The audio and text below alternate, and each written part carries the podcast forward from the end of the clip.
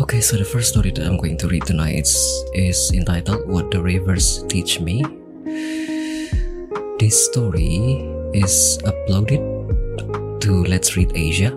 The license to this story is CC BY NC 4.0. If I understand correctly, I could actually reproduce the story into other mediums such as this one, streaming. So I think it will be it's okay for me to read the story on the stream like this one.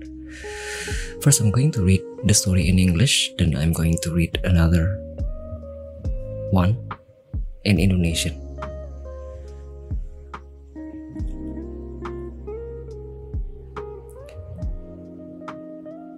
What the rivers teach me. Ma says that we are not from the delta and the rivers are our sisters.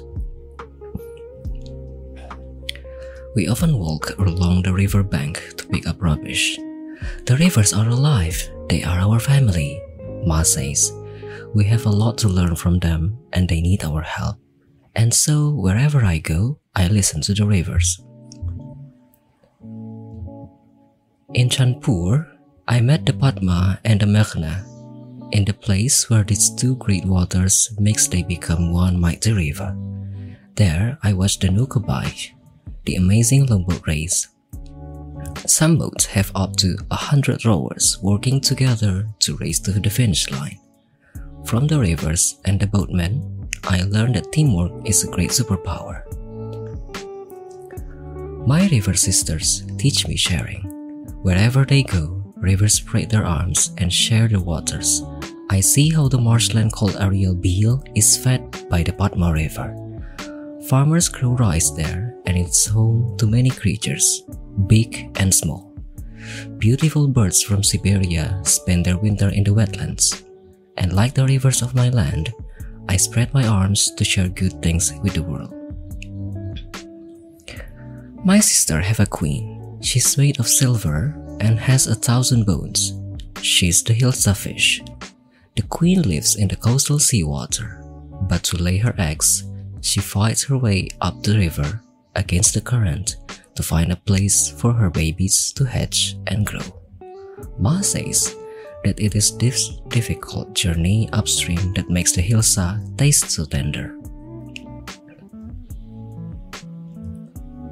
Brahmaputra, Jamuna, Buriganga, Rupsha, Tatulia, my big siblings teach me to travel towards my goal. The river starts as small streams in the mountains and grow bigger and stronger as they flow towards the sea. My sisters are helpful, they carry everything they need along the way, but often they get dirty. And so I learn to be careful with my garbage to not pollute the things I love. Note, Bangladesh is a delta through which hundreds of rivers run on their way from, the origin, from their origin in the Himalayas to the Bay of Bengal. The people of the delta love the rain and the rivers. They are a source of food and water and a way of, to travel.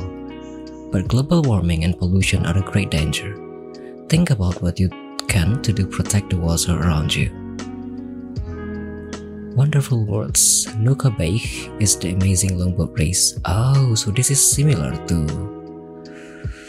In Indonesia, there is a festival too, the boat festival, boat race, and it's called Pacu Sampan, at least in West Sumatra. So yeah, that story was brought to you by the Asia Foundation.